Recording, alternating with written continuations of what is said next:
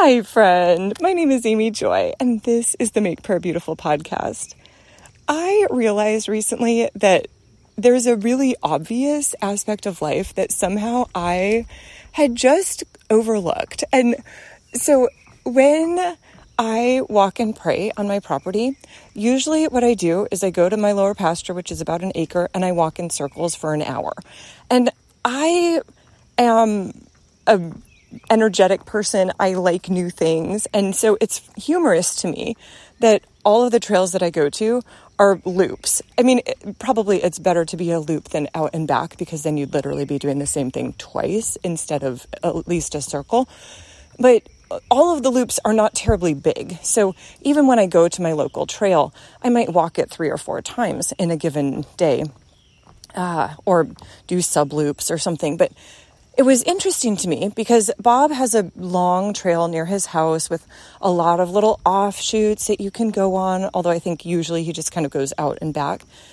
But it was interesting that he said recently, you know, in this season, I just walk the track by my house because there's something really comforting about going around that circle again and again.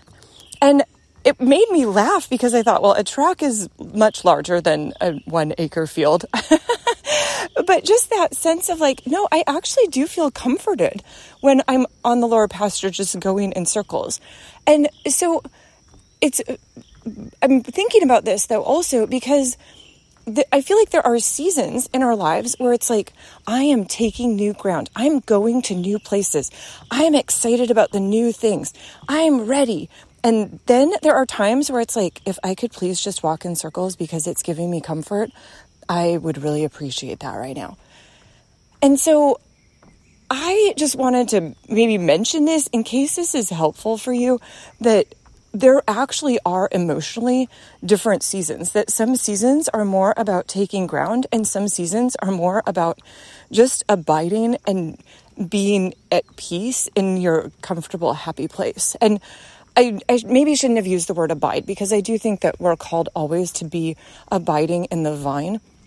But it's, I guess it's more like there are times where you go off to fight and there are times where you stay home and rest. So, sort of what it says about David when he fell into trouble with Bathsheba, it was because it was the time when kings would go out to make war and he was staying at home. He wasn't in the right place at the right time. It, he was out of alignment with his season.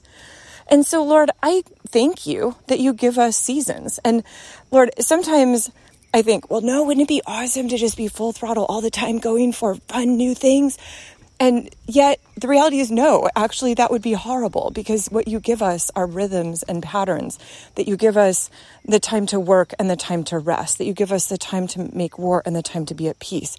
And so, Lord, whether we're in a place, either maybe literally as we walk or figuratively in our walk with you, whether we're in a place where we are taking new ground, experiencing new things, going to new heights, having new adventures, or whether it's a time where it's like, I'm just walking my track in my neighborhood because it's a peaceful place, or I'm walking my lower pasture because, oh, it gives me peace to do so. Thank you, Lord, that you are with us in both. And Lord, I take such comfort in the beautiful scripture that says that you know our frame. You understand the things that we deal with. And so I truly just give you praise, Lord, that. that you are so gracious to make us people who have to live in rhythm. Otherwise, we get sick and burn out, and then we're going to be in rhythm. It's just going to be kind of a broken rhythm. oh, so Lord, I pray for better health for all of us, that you would bless us indeed. Lord, that you would enlarge our influence, that your hand would be on us, that you would keep us from pain. Thank you, Jesus. Amen.